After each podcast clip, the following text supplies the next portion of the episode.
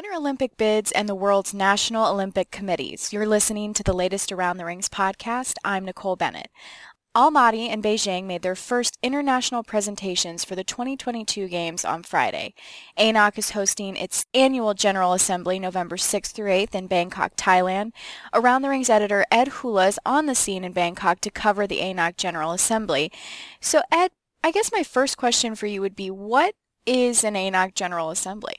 Well, it's a place where all the world's NOCs get together. Previously, these meetings have been held every two years, now under the leadership of Sheikh Ahmad Al Fahad of Kuwait, the new president of, of ANOC. He wants to have them on an annual basis as a way for the national Olympic committees to get together, show their solidarity, and work on ways to make their, their organization stronger. It's got 205 members.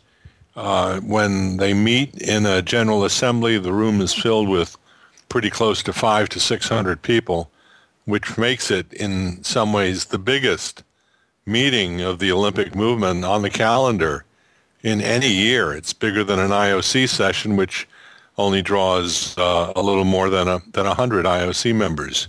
So it's it's kind of a big deal for the NOCs to get together, share ideas, network, that sort of thing, and uh, and and work on programs for the future. And what business was handled during the assembly today? Well, today the I guess most no, noticeable notable event would be the election of Sheikh Ahmad to a full four-year term as president of ANOC, uh, and Patrick Hickey of Ireland as the senior vice president for ANOC. Both men ran unopposed and were uh, elected by acclamation. But what the uh, vote does is solidify their position for the next four years.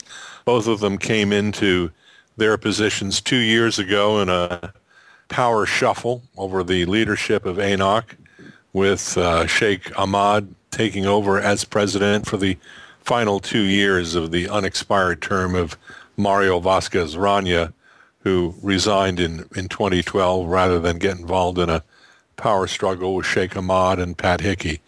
So the uh, those two men served out the uh, final two years of their of that term, and now were elected again, as I say, by acclamation by the ANOC delegates today. That that certainly the the major item of business uh, for the organization, as well as some other housekeeping matters that will allow more women to be represented on the ANOC executive from all parts of the world. Are there any outstanding issues? Well, there would be the uh, opening of the ANOC headquarters, the new ANOC headquarters in Lausanne, Switzerland. The uh, members were briefed on that. It's uh, an old building that's being restored in Lausanne, Switzerland as the permanent home of ANOC. And it's been a kind of an engineering nightmare since the work began almost two years ago. And instead of opening in August this year as they were expecting, they're looking at March next year as the opening date for the meeting. Going on right now in the convention center where the ANOC meeting is taking place is the first gala awards dinner for ANOC. And this is a, a new initiative of Sheikh Ahmad to try to bring attention to the work of the NOCs, awards given out to national Olympic committees for their successes at the London Olympics. For example, the United States Olympic Committee won the award for the most successful NOC at the uh, London Olympics. And for Sochi, with Russia topping the medal table, it was the Russian National Olympic Committee being given the award for the most successful NOC at Sochi. A number of athletes were honored for their success in London and Sochi. And it should be noted that David Rudisha, the Kenyan runner who was triumphant in the 800 meters in London, was awarded the best male athlete at the London Olympics. Not Michael Phelps, not Usain Bolt, but David Rudisha. So that and uh, a number of other awards handed out at the dinner tonight, which uh, you can see video of, photos of on the Around the Rings website. It's the hope of ANOC to be able to sell this to TV as an annual event, star-studded event. Next year's ANOC meeting will be in Washington, D.C., so that may be a, a, a good place to have a second gala awards dinner. As mentioned before, today Beijing and Almaty presented to ANOC. It was the first international presentation for the 2022 Games. What did you make of the presentation? I know we've been hearing Beijing is the front runner right now. So, so what did you think of Beijing's presentation? Well, it was so-so. They were both so-so. I think both bids, their presentations reflect the absence of professional communications advisors who've been working with um, Olympic bids of uh, recent uh, recent times. The Beijing mayor was the sole spokesman for the uh, for the Beijing bid. Spoke entirely in Chinese. Did bring up the strong points of the of the Beijing bid, the fact that they have a strong network of venues in Beijing that are ready to host ice events uh, the potential for the Beijing for for the Winter Olympics to expose 300 million people to winter sports activities in China. Uh, the reliability, the strength, the stability of the Chinese government to be able to support an Olympic Games. All of those points uh, very clearly made, but dryly and not very interesting, not with a lot of passion. Beijing, of course, is going to host would host the arena events in the city, and then the snow events would be held about 200 miles north in a um, couple of sort of ski resort areas uh, north north of Beijing. And what did you think of Almaty's presentation? Almaty had a little bit more pep, a little bit more zing. It seemed like a more youthful team.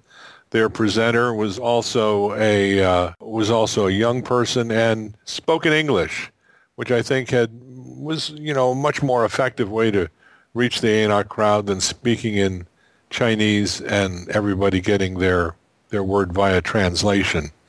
Almaty has a lot of appeal because the mountains are right next to the city. They have winter Olympic experience that China simply does not have at this point but they are really overwhelmed, I think, by the, the resources and, as I mentioned before, the stability of the Chinese government. Kazakhstan has a stable government, but we understand there's a lot of politics at play and how this bid from Almaty, which is the biggest city in Kazakhstan, uh, a lot of questions about how politics, internal politics, are shaping the leadership of the bid. Uh, both of the bids got a lot of work to do to make people feel excited and interested about each of those cities. They, of course, are the survivors, as we have noted over the past few months. These two cities are the survivors of a of a, a bidding process that's seen four of the six candidates for 2022 drop out of the race for failure to win public support or government support for their bid. A year ago, these two cities were really long shots. Now they're the, the two cities left standing. One of them will win the vote when the IOC casts its ballot July 31st, 2015. So the final day for the General Assembly is tomorrow, November 8th, and it begins with Around the Rings hosting its Newsmaker Breakfast. What number is this for Around the Rings, and who are the panelists attending the Newsmaker Breakfast tomorrow? Uh, that's the 14th international edition of our Newsmaker Breakfast that began with the Atlanta Olympics in 1996. We've had them all over the world, and Bangkok is the latest locale for, for the breakfast. And we bring together a group of opinion makers, people who have uh, great knowledge of the Olympic movement, and we'll be talking about the challenges and opportunities facing NOCs today, National Olympic Committees today. And uh, there are some mighty challenges, whether they be government interference, government coups, uh, healthcare emergencies, financial crises, war, natural disasters, how national Olympic committees respond to these challenges within their borders and sometimes make the most of this, turning it into an opportunity for them. We've got Aicha Garad Ali, who's president of the Djibouti National Olympic Committee.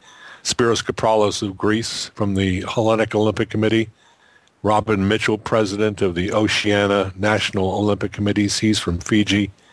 Koji Murofushi, the Tokyo 2020 sports director and hammer throw champion at the 2004 Games, and Jose Quinones, president of the Peruvian National Olympic Committee, all of them familiar with particular issues that have come up with their National Olympic Committee or ones in their region, and they, they'll be, we'll be talking about that at 8 o'clock in the morning Singapore time. So if anybody's listening to this in Singapore and is attending the ANOC briefing, it's on the 22nd floor in the uh, Lotus rooms. And there will be people to direct you there.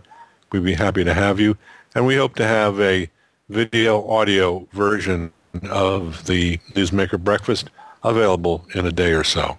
Well, thank you. That was Around the Rings editor Ed Hula in Bangkok this week to cover the ANOC General Assembly. Be sure to check into Around the Rings online on Facebook and Twitter. Again, this is Nicole Bennett. Thanks for listening.